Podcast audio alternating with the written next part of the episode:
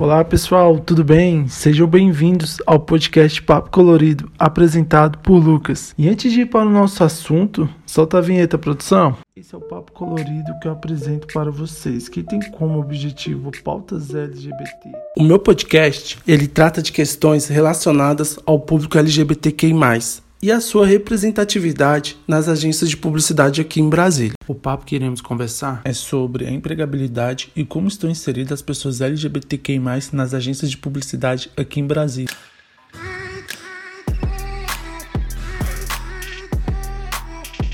Para participar da nossa conversa, eu trouxe a participação da ativista LGBTQI+, Ruth Venceremos e os estagiários Marcos e Carla. Os nomes citados dos estagiários são nomes fantasias, tendo em vista a proteção da sua verdadeira identidade.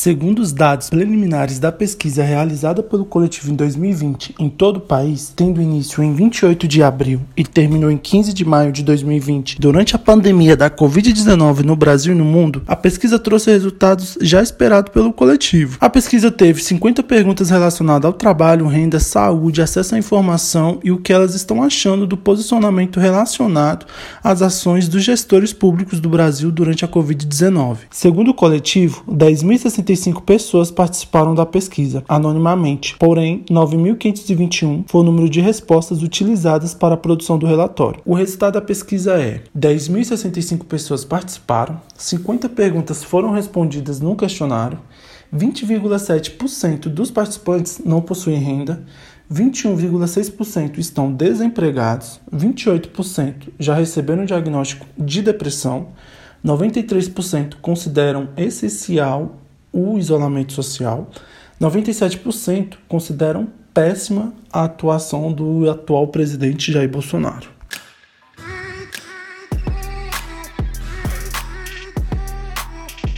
Dando continuidade à pesquisa e os dados levantados pelo coletivo, os problemas de saúde mental durante o isolamento social é a maior preocupação dos entrevistados na pesquisa. Os dados mostram que 44% das lésbicas, 34% dos gays, 47% dos bissexuais e pansexuais e 42% das transexuais estão preocupados com a sua saúde psicológica. Entre os do mesmo grupo, 21,6% afirmaram estar desempregados. O coletivo observou e levantou uma analogia sobre a taxa de desemprego durante a pandemia e a da última pesquisa realizada durante a parada LGBTQI+, de São Paulo, em junho de 2019.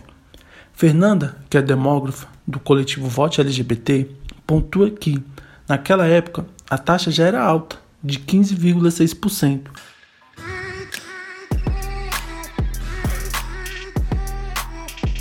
Observando esses dados, vale ressaltar do novo levantamento sobre o desemprego no Brasil, da Pesquisa Nacional por Amostra de Domicílios Contínua, a PNAD, divulgada dia 28 de janeiro de 2021 pelo IBGE. Mostra que a taxa de desemprego no Brasil durante o último semestre do ano de 2020 foi de 14,1%, afirmando sobre o recorde de desemprego no nosso país. Infelizmente, o IBGE não trouxe dado relacionado ao público LGBTQI+.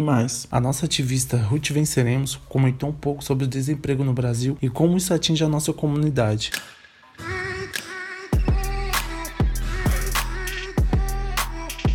É, o desemprego no Brasil ele atinge hoje quase 15 milhões de pessoas e isso é uma demonstração de uma política econômica em curso perversa que tem priorizado o lucro do grande empresariado em detrimento de trabalho para a população, sem mencionar as questões da precariedade do, do trabalho quando se tem.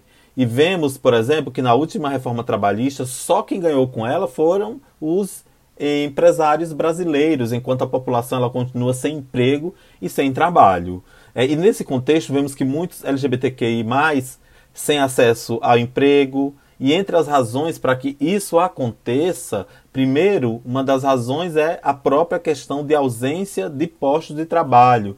Mas tem um outro fator que, no caso da nossa comunidade, praticamente é determinante, que é o preconceito e a discriminação em razão da orientação sexual da identidade de gênero, como é o caso das pessoas trans. De acordo com a ANTRA, por exemplo, estima-se que 90% da população trans utiliza a prostituição como fonte de renda.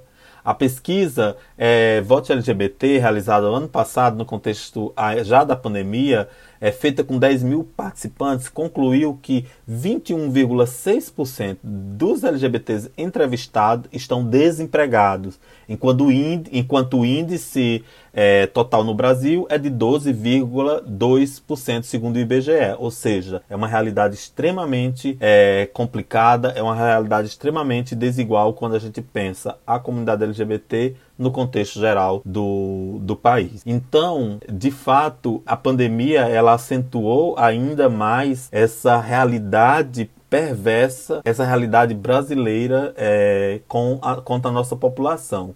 Por outro lado, é importante destacar que a gente construiu também, uma certa, de certa forma, uma rede de solidariedade para que a gente pudesse manter né, nós, né, uma, a parte da nossa população que é marginalizada, que sofre, para manter viva. Então, uma, diversas iniciativas foram realizadas. Aqui, por exemplo, no Distrito Federal, o Distrito Drag realizou, né, realizou um, um, um fundo de apoio emergencial para pessoas LGBTIs, né, realizou também é, esse fundo de apoio é, emergencial para pessoas LGBTIs.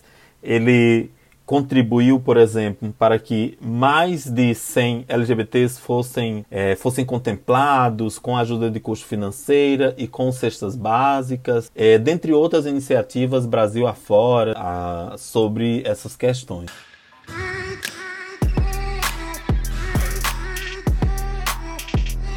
Os resultados do PNAD sobre o desemprego atual no Brasil é que a taxa de desocupação é de 14,2%, do trimestre móvel de novembro de 2020 a janeiro de 2021, ficando estável frente ao trimestre de agosto a outubro de 2020, que era 14,3% e teve alta de 3,0 pontos percentuais em relação ao mesmo trimestre móvel de 2020, que era de 11,2%. A população desocupada no Brasil é de mais de 14,3 milhões de pessoas, ficando estável frente ao trimestre de agosto a outubro de 2020, que era 14,1 milhão de pessoas desocupadas. Frente também ao trimestre do ano anterior, de 2019, que era de 11,9 milhões de pessoas. Então houve uma alta de 19,8%, que dá mais de 2,4 milhões de pessoas a mais desocupadas no Brasil. Já a população ocupada no Brasil chega a ser a mais de 86 milhões de pessoas, tendo aumento de 2,0%, que é 1 milhão e 700 mil pessoas a mais trabalhando em relação ao trimestre anterior, e redução de 8,6% frente ao mesmo trimestre do ano de 2019, que era 8 milhões e 100 mil pessoas a menos.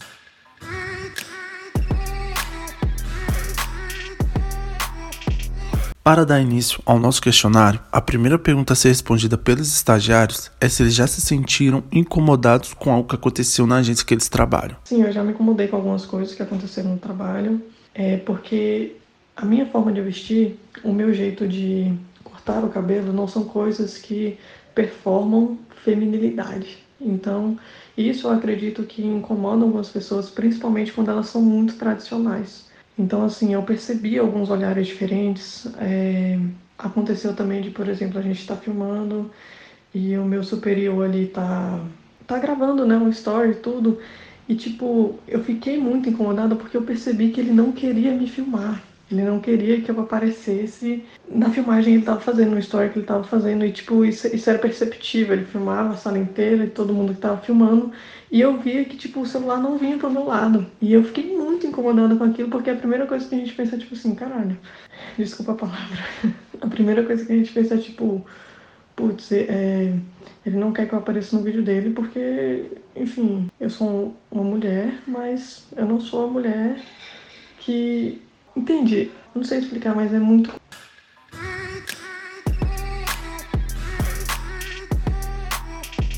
E a próxima pergunta é se eles já se sentiram excluídos em seu local de trabalho. Assim, o que me incomodava são só as pessoas que são muito tradicionais, que você olha e sabe que ela não concorda com, com o seu jeito de falar, com o seu jeito de vestir e tal, mas por estar no mesmo ambiente de trabalho que você, ela acaba é, meio que tolerando isso, ou até mesmo ignorando, só para não ter nenhum tipo de conflito. E como era uma empresa que apoiava, é, apoiava a comunidade, então assim, você sabia e ele sabia também que eram opiniões que ele tinha que se fossem expostas daria muito problema para ele.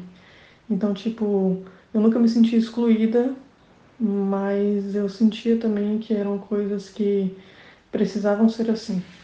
É, tipo assim, que as pessoas não eram totalmente totalmente sinceras, totalmente transparentes com você a respeito do que achava de você ou, ou do que via em você, sabe? Não me sinto excluída na agência que eu trabalho hoje em dia, porque na agência que eu trabalho, eu só trabalho com mulheres e, e de alguma forma elas, elas, elas me acolhem muito e me dão muita atenção, me dão muita carta branca, me dão muita dica, trocam muito feedback coisa que eu acho que o homem não faz, sabe? Tipo, de. Quando faz é de uma forma muito grossa e você não pode meio que se opor a ele, porque ele é o rei na, na cocada. E aí. Mas eu acho que é isso. Na minha agência é tudo chique, a gente discute, a gente tem as nossas tretas, mas a gente resolve tudo. E no fim do dia a gente toma uma cerveja, cada um na sua casa, pois estamos de quarentena.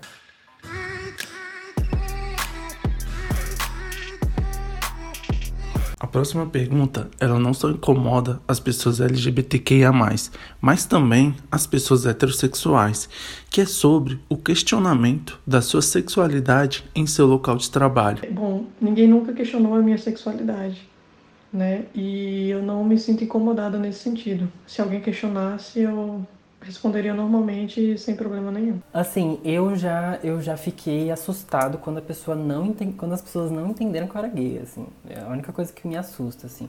Nunca fui questionado, eu acho que eu sempre passo, eu aprendi com a minha vida, assim. Em todos os meus anos, não só de, de, de trabalhar em agência, mas de viver minha vida, assim, lá, de, de aprender mesmo, que eu preciso me impor, sabe? Então, é, eu sempre me imponho, tanto na minha forma corporal quanto na, nas, nas, minhas opiniões. Eu nunca deixo passar algum tipo de, de, de, de falha da pessoa, sabe? Eu sempre tento conversar com ela o mais rápido possível, porque eu acho que assim a gente vai criando laços mais, mais respeitosos, né? Respeitosos é uma palavra certa? Se não for, vocês entenderam que é sobre respeito. É isso aí, respeitoso.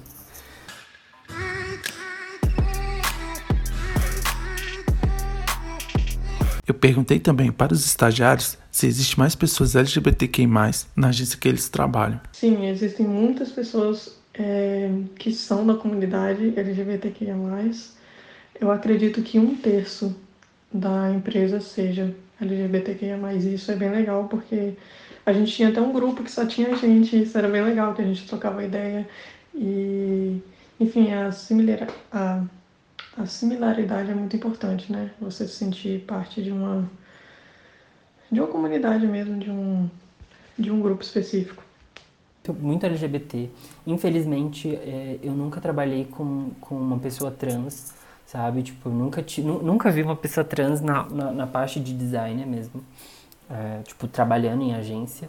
E pessoas trans, elas precisam ter capacitação, sabe? Tipo, porque as coisas já são muito difíceis para elas e elas precisam, tipo, velho, ter, ter material para poder fazer as coisas. E isso é uma coisa que me incomoda e que eu tenho muita vontade de um dia, sabe? Montar um workshop, mesmo que seja gratuito, ou coisa, mesmo que seja gratuito, não tem que ser gratuito, para pessoas trans, para pessoas pretas, porque, cara, a gente precisa plurificar, sabe? A comunicação, ela é muito quadrada, ela é muito branca, ela é muito hétero e ela é cansativa, sabe? A gente não tem voz, a gente não tem espaço de criação e a gente precisa de espaço de criação. E a gente só cria se a gente tiver mentes diferentes e mentes plurais, sabe? Para poder transformar isso numa coisa bonita, numa coisa que abraça todo mundo. É isso que a gente precisa. A gente precisa de trabalhos que abracem todo mundo e a gente precisa de oportunidades.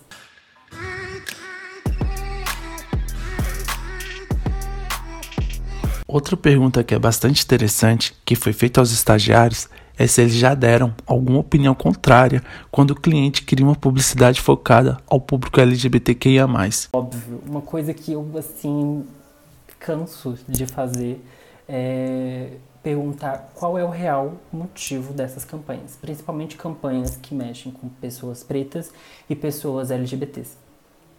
Porque você vai fazer alguma coisa sobre isso? Você vai reverter algum dinheiro sobre isso para você dar para alguma instituição? Se sim, massa, vamos fazer, vamos fazer uma melhor campanha possível para a gente arrecadar mais e mais insumos para dar para essas pessoas. Ruth cumprimenta a resposta de que é sobre as empresas criarem publicidades focadas ao público LGBTQIA+.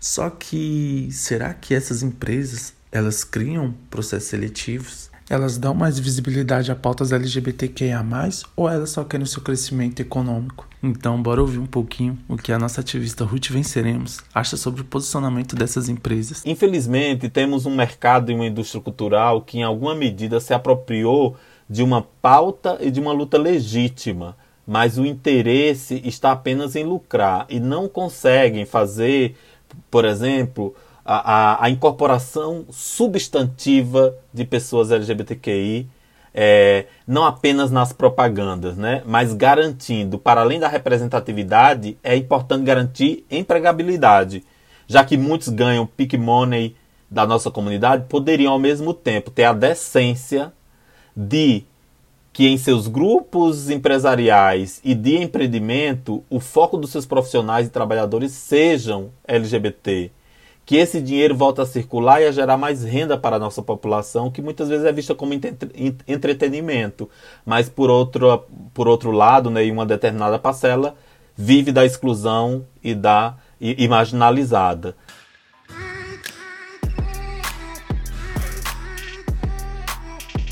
E a nossa penúltima pergunta para os estagiários é se eles já se sentiram desconfortável ao tentar contribuir suas ideias com pessoas heterossexuais em processo criativo. Já me senti inferior, no sentido de que normalmente as pessoas héteros na sala, pelo menos essa é a minha vivência. Eu sei que em outras empresas pode ser diferente, em outras agências, né?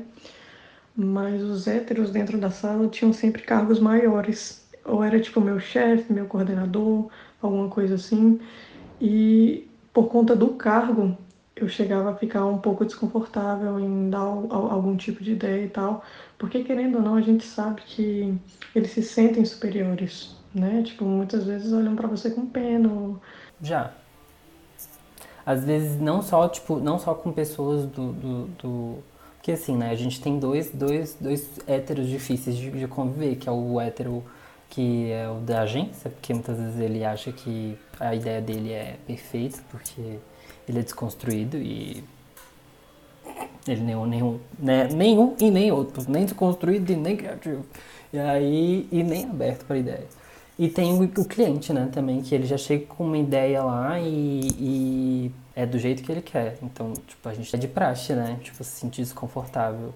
Não só pelos, por, pelas coisas que eles falam, às vezes, algum comentário maldoso, alguma piada sem graça, e aí a gente tem que fazer. oh, querido. é, mas não pode falar isso não, viu?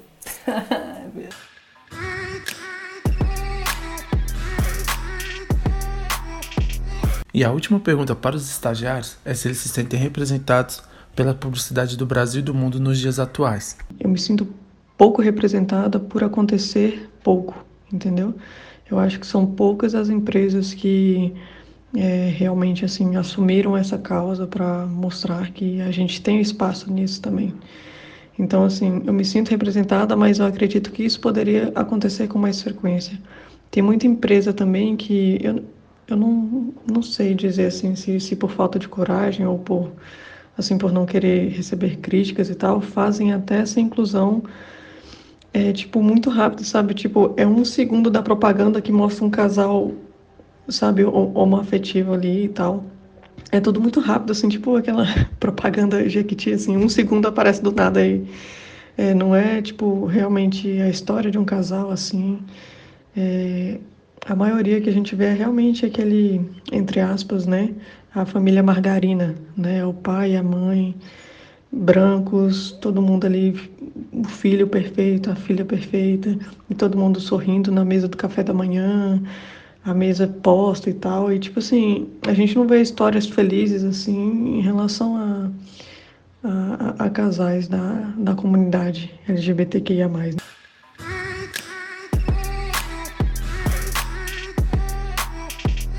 Chegamos ao final do nosso podcast. Queria agradecer a todos os ouvintes, queria agradecer aos estagiários Marcos e Carla e queria agradecer a participação da ativista Ruth Venceremos. E para finalizar o nosso podcast com chave de ouro, eu deixo as últimas palavras da nossa ativista Ruth Venceremos. Se cuidem e se protejam.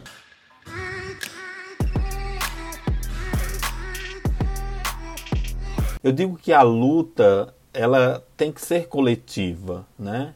É preciso que criemos uma consciência da necessidade de nos organizarmos e fortalecer é, esse sentido comunitário e de identidade política como comunidade LGBT+. Acolhendo os nossos, fortalecendo iniciativas que ajudam a muitos de nós a não ficarem para trás, que não sejam esquecidos ou ignorados pelo Estado brasileiro. Por isso é importante a gente lutar por políticas públicas voltadas para a nossa comunidade, porque ah, o enfrentamento à LGBTfobia se faz promovendo cidadania de pessoas LGBTQI. É fundamental que tenhamos políticas públicas.